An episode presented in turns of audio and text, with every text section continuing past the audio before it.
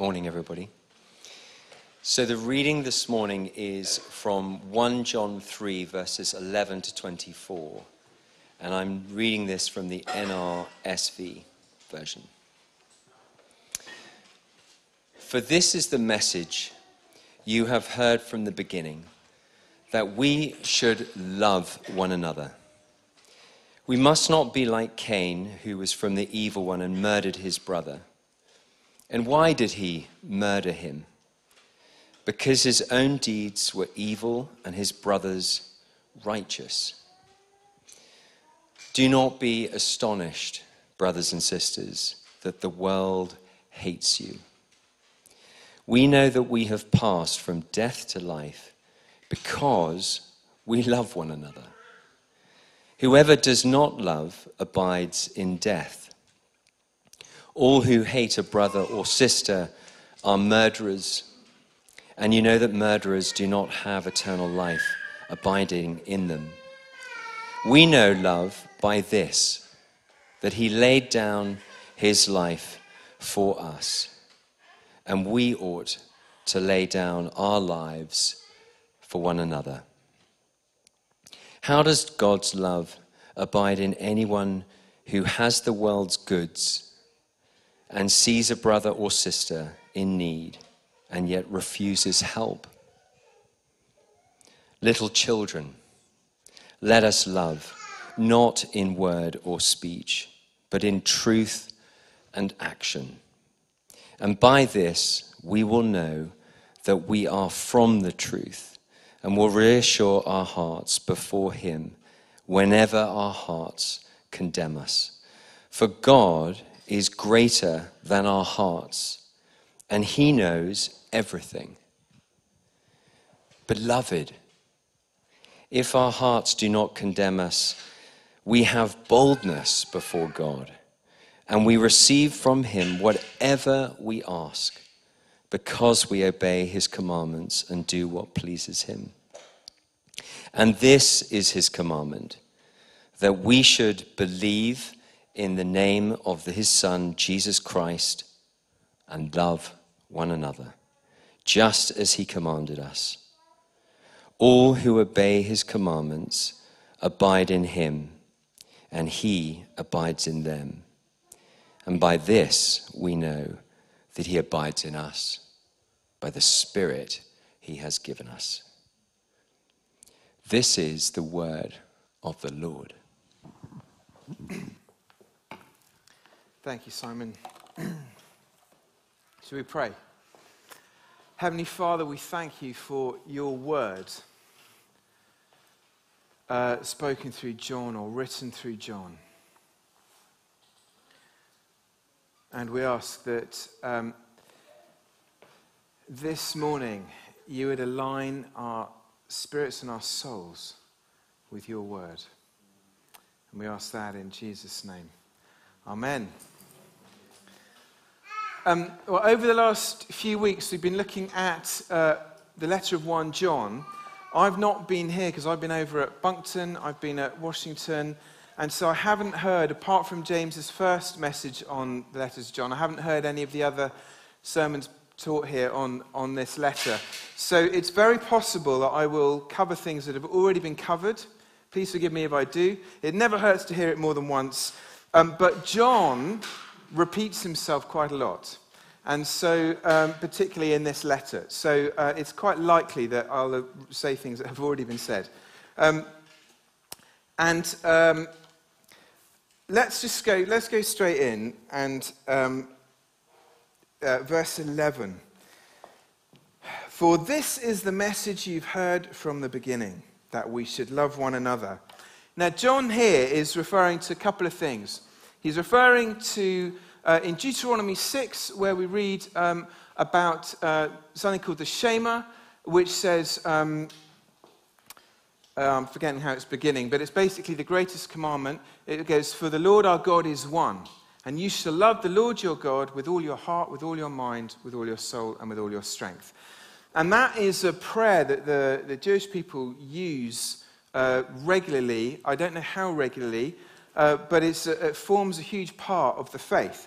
And so everybody that John was writing to would have been using this from, you know, in their family life for, you know, since they were born.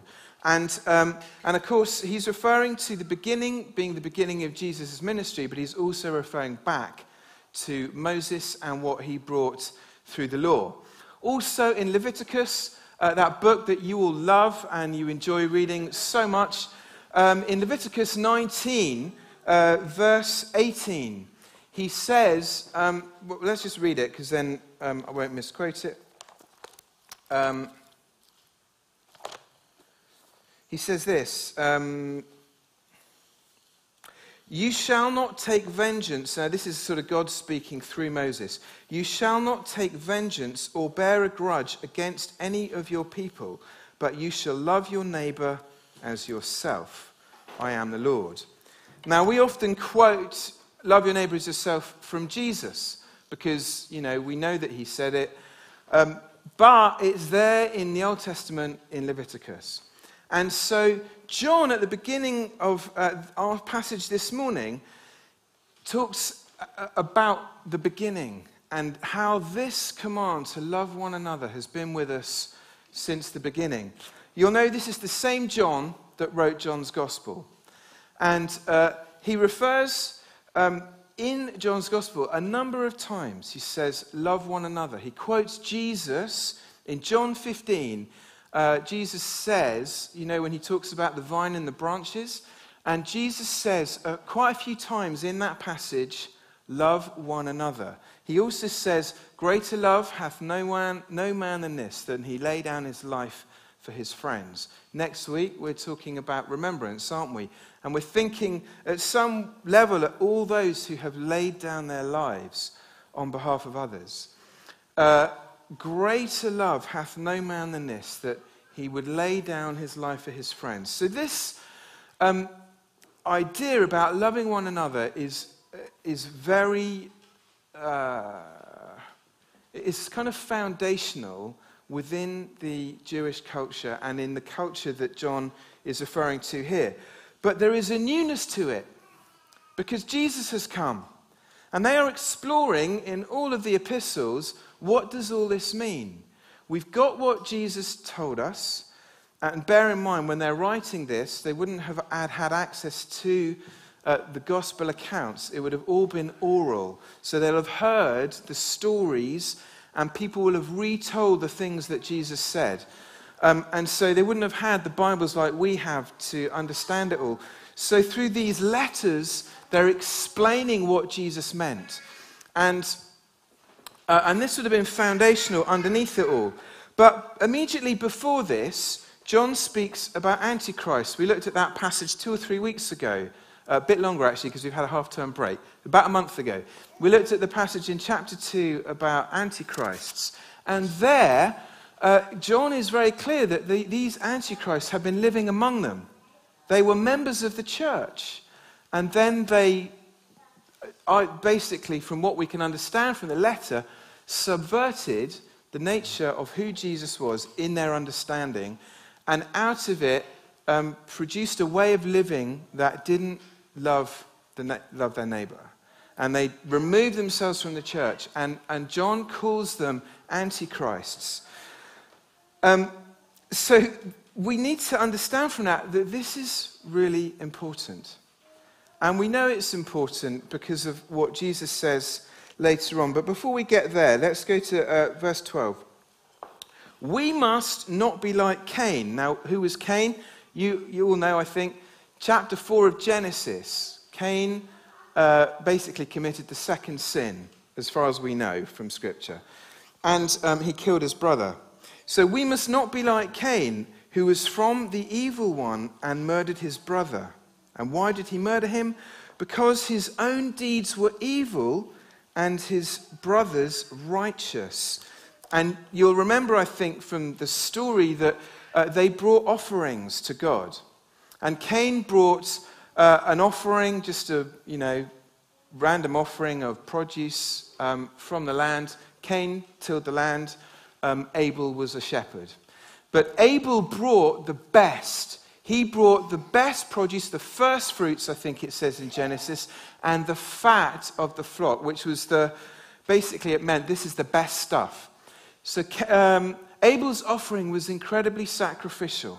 He gave of the best to the Lord and uh, lived off that which wasn't the best. Whereas Cain's offering wasn't that.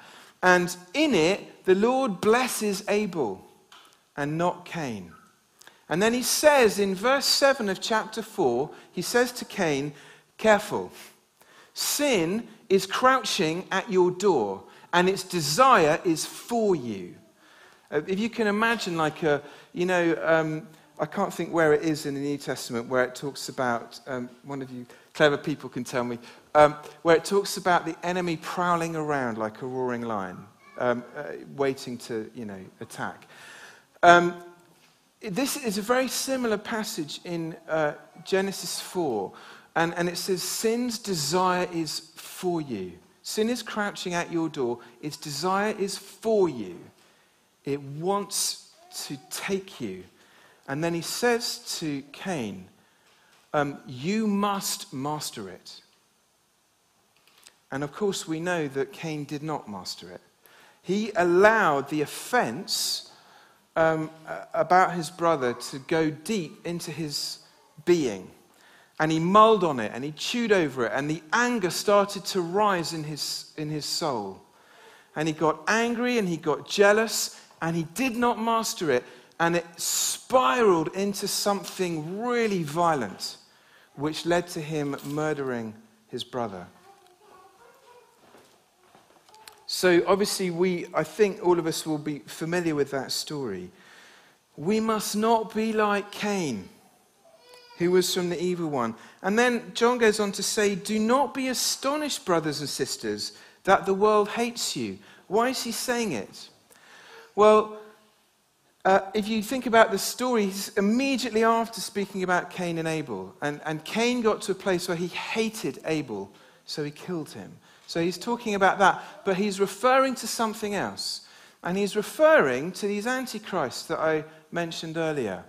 He's referring to the fact that they have separated themselves from the church uh, in pride and they are living a different way, and hate is present among them.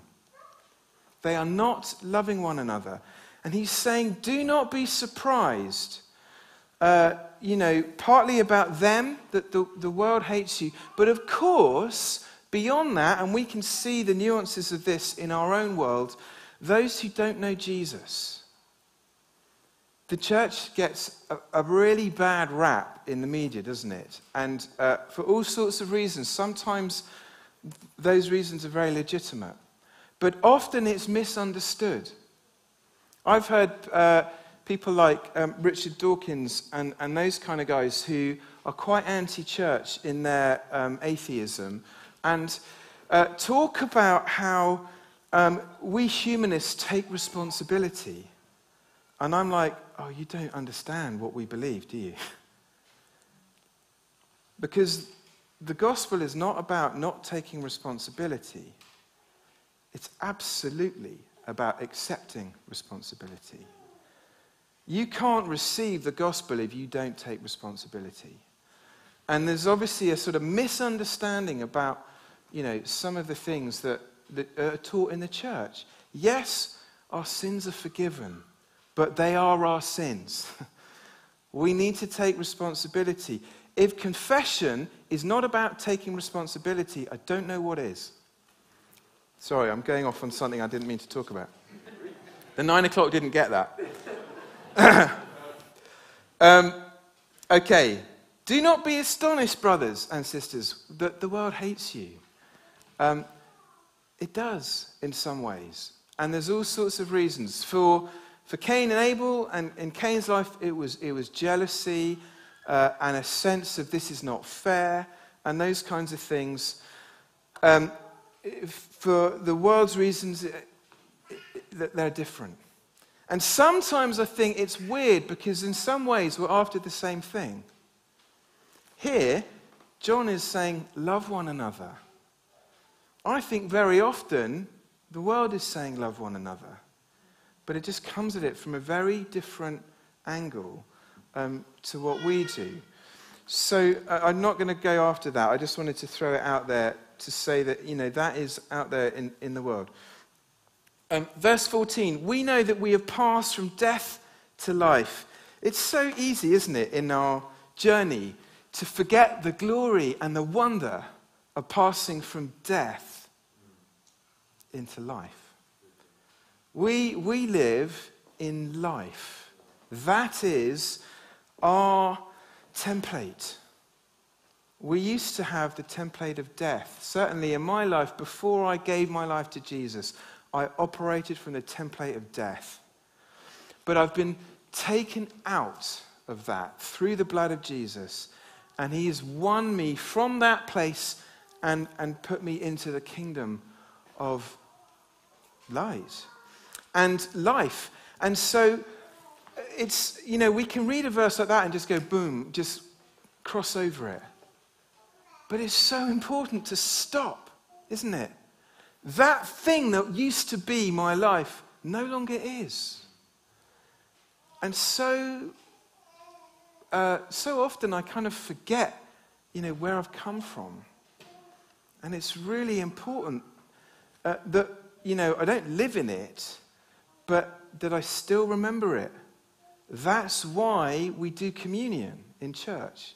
That's why we think about the cross. It doesn't end at the cross. It's not the end of the story. Good Friday is not, you know, where it finishes. We have to get to Easter Sunday, the resurrection. But, um, and we have to focus as well on that. The same power that raised Jesus from the dead is, i am I'm going all off over the place, sorry. Let me get back to the passage and then we'll stay on point. We know that we pass from death to life because we love one another. And, and John here, very similar to James, where he talks about faith and deeds, is saying, if you have passed from death to life, your life will look like loving others, is, is what he is saying. And, um, and it's really challenging. And then he goes on to say, Whoever does not love abides in death. Again, it's, again, it's important to understand this thing about the Antichrists because there are things, if we don't, that we won't understand in John's letters. In, in chapter 3, he talks about those who sin are children of the devil. I'm telling you, I'm not a child of the devil, but I still do sin. Now, I don't say I'm without sin, um, but when he talks about that, he is talking about these antichrists who are saying, no, there's nothing in us that is sinful. And, and therefore, they are children of the devil because they are denying that there is any sin within them. And John is not referring that to the people of God, but he, because he goes on to say that we are dearly loved children of our Father in heaven. That is the position that we carry. Um, but of course, we do sometimes sin. And I'll come back to that in a moment. Um, so, all who hate a brother or sister are murderers. And you know that murderers do not have eternal life abiding in them. And immediately before that, he says, Whoever does not love abides in death. Now, I don't abide in death. But I do think sometimes love struggles to find its place outworking in my behavior. Does that make sense? Yes, good. I know I look like the picture of perfection, but I'm not. Okay? I mess up all the time. Ask my kids. no, please don't. it will be very embarrassing. I, um, you know, sometimes I, um, when I reflect back on some of the things I may have said or be- the way I behaved, um, you know, if, if you want to know someone's real struggles, talk to their husband or wife, talk to their children, you know, talk to their parents. All the bad stuff comes out at home, doesn't it? I, I don't know if it does for all of you, but it does for me. And um, uh, it's so much easier to let go of uh, seeking to live for Jesus when I'm surrounded by people who can't get rid of me. Do you know what I mean? I like, it's sort of, love is this amazing thing, and we, I put it as the goal of my life. When I was, um, I think I was about 18, 19, I was in a prayer time. I came up with this thing, uh, a simple phrase, and it became, I put it at the bottom of my emails, and it just said this Love God, love his people. And I was like blown away that the revelation that I'd got. And then, of course, uh, someone said to me, Jim, that's the greatest commandment. It's not yours. um, I'd pilfered Jesus' teaching and the Shema and um, thought that that was some revelation God had given me. Yeah, funny how it happens, isn't it? but the point was, in that, I sought to align my life with those two things love God and love people. That's what Jesus calls us to. So that is a, a, great foundation for all of us. Love God and love Jesus. The summary of John's teaching is that in the Gospel of John and in his letters. Look, uh, verse 23 says this, and this is his commandment. You'll notice that John often talks about the commandment. He does it in the Gospel of John and he does it here in his letters. He talks about this commandment. And this is his commandment that we should believe in the name of his Son, Jesus Christ, and love one another just as he has commanded us. And I, mentioned that, you know, he talks about it in um, John 15, uh, it's in John 17, you know, throughout the gospel, is this thing to love one another. And I, I set that as my goal, but I fail all the time. And I wish I didn't. And it bothers me. And sometimes sometimes I think back over the way I've spoken to one of my children, uh, and, and it just it hurts and it cuts. Why was I so lacking in grace in that comment? Why, just because they were having fun and screaming and squealing or whatever was going on, you know, in the environment, and it was so loud, and, you know, maybe they were winding each other up. I don't know whatever the scenario is.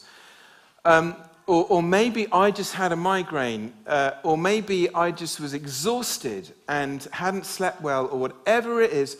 But for some reason, I struggle to love like Jesus did, even though I've set it as the course for my life. Even though I know that is what is required um, from the Gospels. It's what I'm called to. And I, I don't think any one of us could question whether we were called to love our neighbor as ourselves. Because it's absolutely there. Jesus says it. He affirms the Old Testament through it, he affirms Leviticus. And then John, obviously, on the back of what Jesus has said, is, is saying it all over again. Love one another. And where I want to take it today is, is, is to verse um, 16. And this is just how I've come to uh, read this passage, really. Um, I'll jump to verse 18 too. But verse 16 we know love by this, that he laid down his life for us. And then he goes on to say, and we ought to lay down our lives for others. We know love by this, and I think this is a huge verse that can have many layers to it. We know love. What does that mean? Well, love, uh, you know, who is the source of all love? It's God, isn't it? John himself says uh, in the next passage we're going to, God is love. And, and love is not God. Don't go around thinking that. But God is love. If you go around thinking that love is God, you will misinterpret how to love people. And you'll, you, you'll think that love is just something that, you know, I won't go, I'll keep going off on one. God is love. He is the source of it all. And what it looks like is Him. What it looks like is Jesus. And that, of course, is what we are called to emulate. But it is so difficult. You know, there are times where I find it really easy to love well. And I love those times. Those are the times my heart does not condemn me. And, and John talks about it in the passage When our heart does not condemn us, everything is good. It feels like we're pleasing God and all of that. But I, boy, do I know when the conviction comes that I've got it wrong. And I need that conviction because I need to be transformed into his likeness. And if I don't think I need to be transformed, I'm going to go around being a muppet. I'm going to go around not loving people properly. And in this verse, I, we know love by this, that he laid down his life for us.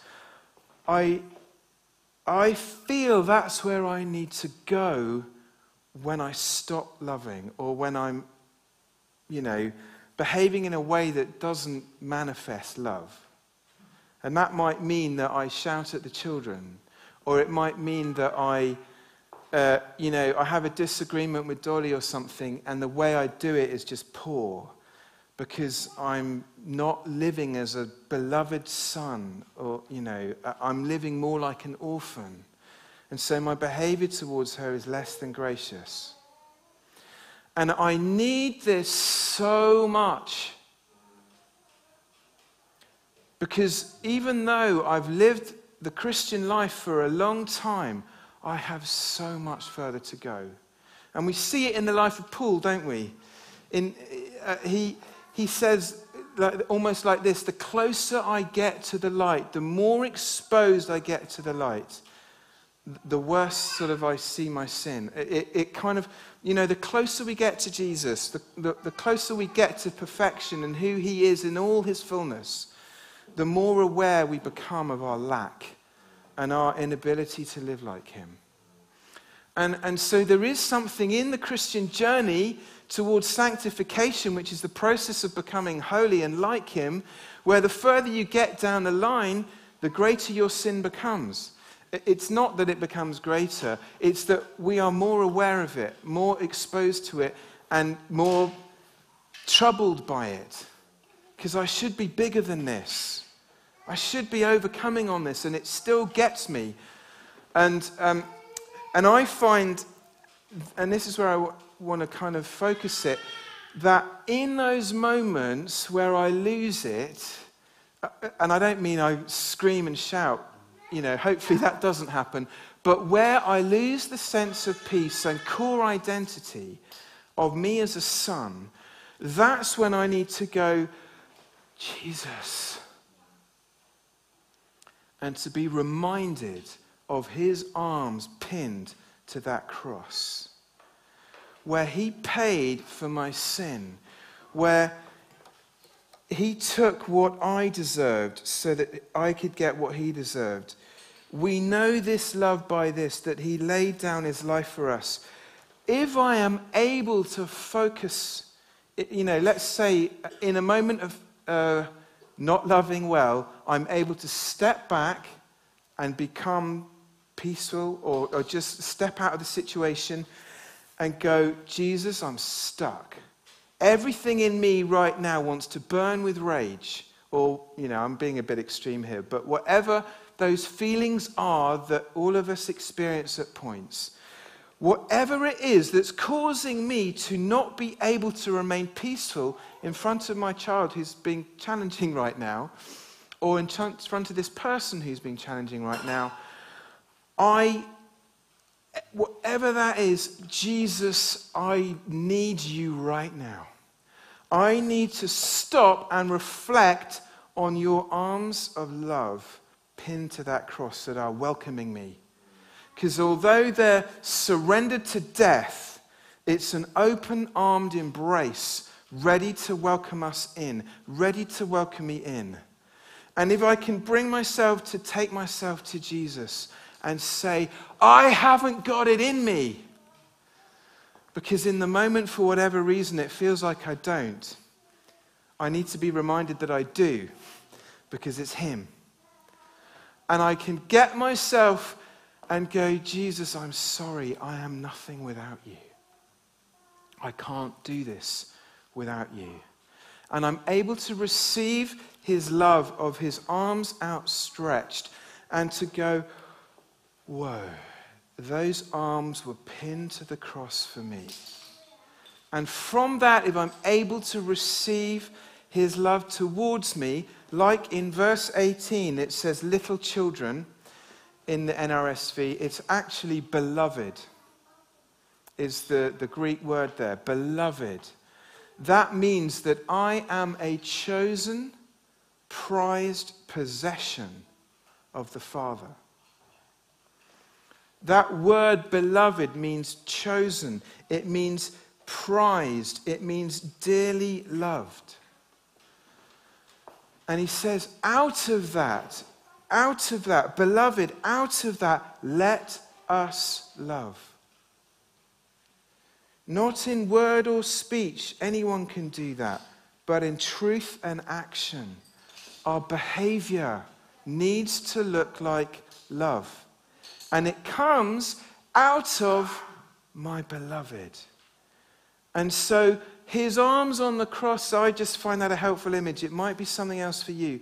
But what he has done for me because of the Father's love for me, which is so utterly, ridiculously extraordinary, if I can receive that in here, I can live it out there. And my life starts to look like his. And every time my behavior looks not like Jesus, it's an indicator that I'm not receiving the Father's love. And so uh, I don't do this in the way that I want to. Ask Dolly. She'll challenge me and say, Come on. In, you know, really well. And, uh, but it's, it's so easy to make excuses for behaving badly.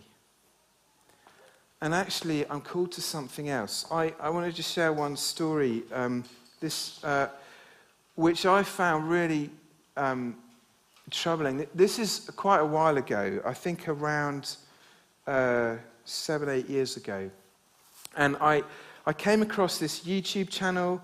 Um, I don't remember what it's called, but it's a, a YouTube channel by this guy who's a, a Christian leader, and he does this stuff for young people. And, you know, I think all of it's really good, and it has a huge following. Um, and, uh, I mean, I'm talking about millions in terms of following, huge following. And at one point, I came across a video where he was um, bringing a song before the young people and saying, This song is endemic of a, a bad belief um, about Jesus and how he loves us and how we love him. And uh, I can't remember the name of the song. It's a Jesus culture song. Jesus culture, the youth movement that came out of Bethel Church, and their worship teams, they're known as Jesus culture. And one of their songs, um, he said in his video, it has this line, and he, he got it wrong. He said, It says, My heart is in lust for you. Now, it doesn't say that. Um, if you listen to the recording and you don't know what it says and you're trying to work it out, you could think that it said that. The actual words are, My heart is enlarged for you. Now, you can hear the difference, right? My heart is enlarged for you by fi- fixing my eyes on you. Of course. Who would question that? But he got it wrong. And so, this whole video that gone out to millions of young people criticizing Jesus culture for a vile lyric in a song that actually no, no one in Jesus culture ever wrote is being absolutely hounded by this guy who's got a massive following. And I thought, this is really wrong. And I knew the song, so I knew it was the wrong line. So I sent him an email and I just said, hey, you don't know me. I'm a pastor, and I was in London at the time. I'm just concerned about something you mentioned in one of your videos. Um, here's the lyric that you, how you quoted it. Here's the actual lyric. Um, you know, and the whole premise that you built up around that is, is not quite right. Is there anything you could do to sort of, you know, put it right and, and, and help the young people know that it was just a mistake, a mistake, you know? And um, he wrote back saying, oh, "I will absolutely not do that. It's a vile movement and all of this." And I was like, "Oh, wow, it's a bit intense. And I, I just thought, I, I felt, I'm like, Lord, should I ask again? And I felt prompted to, to do so. And, and graciously as I could, I said, hey, I understand that you don't appreciate, you know, what, what's coming out of that movement. Um, I have found it life changing. It's really helped me. I, I realize that we can see things differently. But you got it wrong. You know, you've misquoted it and you've built a whole message on it. And now it makes them look bad to millions of people, and that's just not fair. Um, what, what would Jesus say? and he, all he said was, I promise you I will think about it, but I'm not going to do anything right now. And it just, it just, I was so mortified. I was gutted. I'm like, how can you read the Gospels? How can you read the epistles and think that's okay? And I, I don't want to judge him for what he did, but it just, it bothered me because I, it's so easy to rip people up. It's so easy to attack something that we don't understand or that we have a different mindset on. But the thing with this book is um, you can't read it without interpreting it. You bring your life to this book and you interpret it through that filter. And everything that you know about Jesus, everything that you know from Old Testament history, New Testament history, you bring it to this book to try and understand it. All of us are making interpretive decisions of the Word of God probably every single day. And we don't even know we're doing it because we just it's part of it, it goes with it. We interpret it differently, and, and James might say something different to this passage than I would. There's nothing wrong with that. Um, but we've got to understand that there is difference in the church. And unity is not about believing exactly the same thing. It's about living with the fact that you don't believe exactly the same thing. It's about choosing to love people despite difference. I'm not advocating sin here, but I am saying that we've got to understand and realize that people will interpret things differently. And our call is to love one another. Sometimes that might require challenge. And for us to be challenged or for us to put forward a challenge. But when that happens, we need to make sure that we are doing it with one motive and that motive is love one another. If your motive is to be correct, you will not challenge well and it will land badly. If your motive is, uh, this person is wrong and I've got to sort it out, it won't land well. Our motive in any challenge must be to love the person in front of me. And that's what we're called to love one another.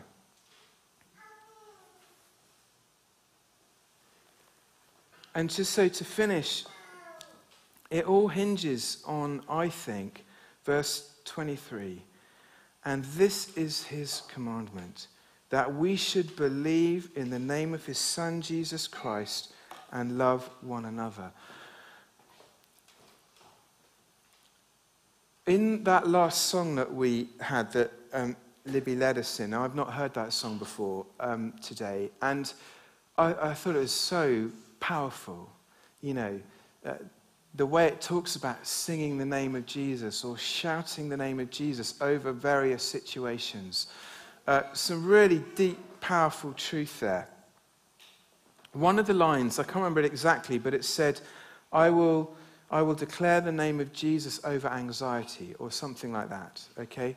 Now, I know from my own life and from lives of people I've spoken to that even though we believe in the fullness of the gospel and everything that Jesus has won, we experience things in life that don't align with it. So we experience fear, we experience anxiety, and we're like, well, I, I shouldn't because, you know, the gospel say, uh, well, yeah, the gospel say it, but the whole of the scripture says, do not fear. It, do not fear is repeated more than any other commandment in scripture. And, and so there's all this stuff, and everyone says, oh, perfect love casts out fear. The misunderstanding of that passage Uh, hopefully, we'll get to that when we get there because it's in 1 John. Um, but um, the, what, in this, um, it, he says, John says, um, this is his, his commandment that we should believe in the name of Jesus. That means in everything that he's won for us.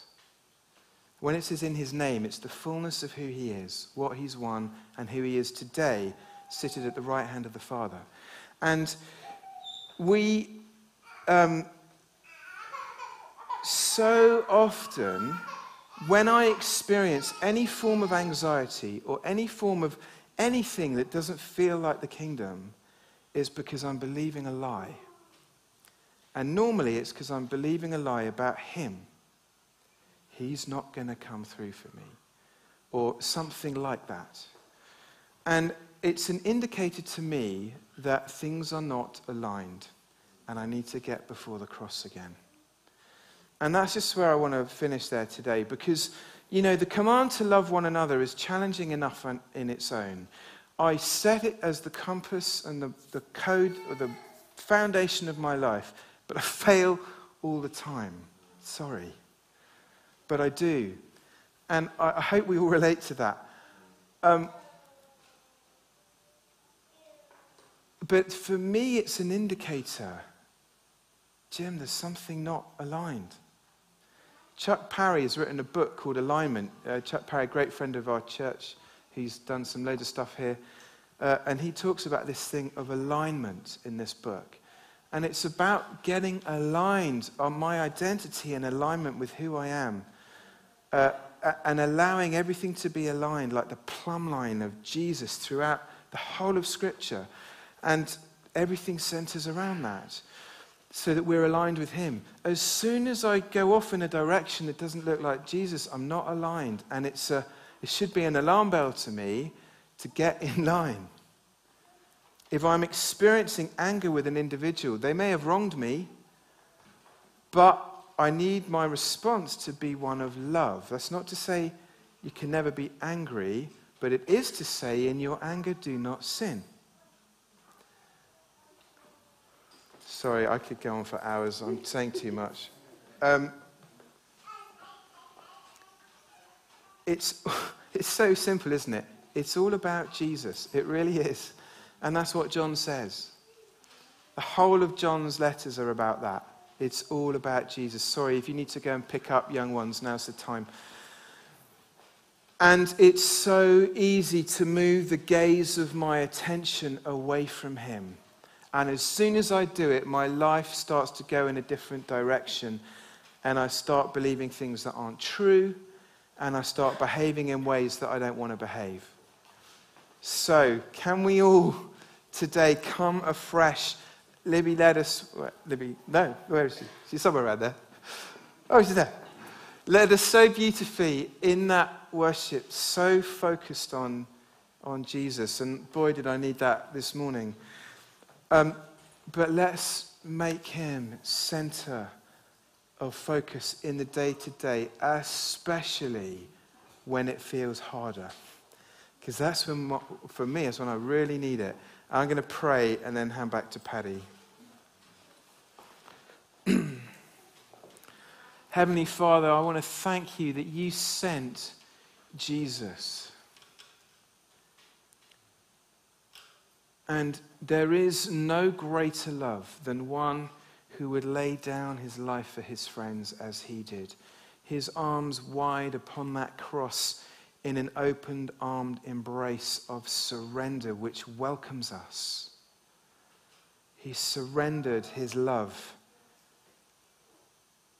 or should I say, his love surrendered to those nails that we might be able to be welcomed into an open armed embrace leaving sin and mess and darkness and anxiety at the cross to be raised up through his blood, through his resurrection, into the fullness of who you've called us to be. The same power that raised him from the dead is alive and at work within us, Paul teaches us. And every time that we veer off that true north, every time we veer off that heading of loving God and loving one another, may we have the temerity to be reminded that we need to realign our gaze, that we need to receive afresh as dearly beloved children, prized, cherished, chosen, the object of his affection. And I ask for all of us, Father, that we would be able to know what it means to be cherished as the object of your affection, to receive your love into the deepest places of our being.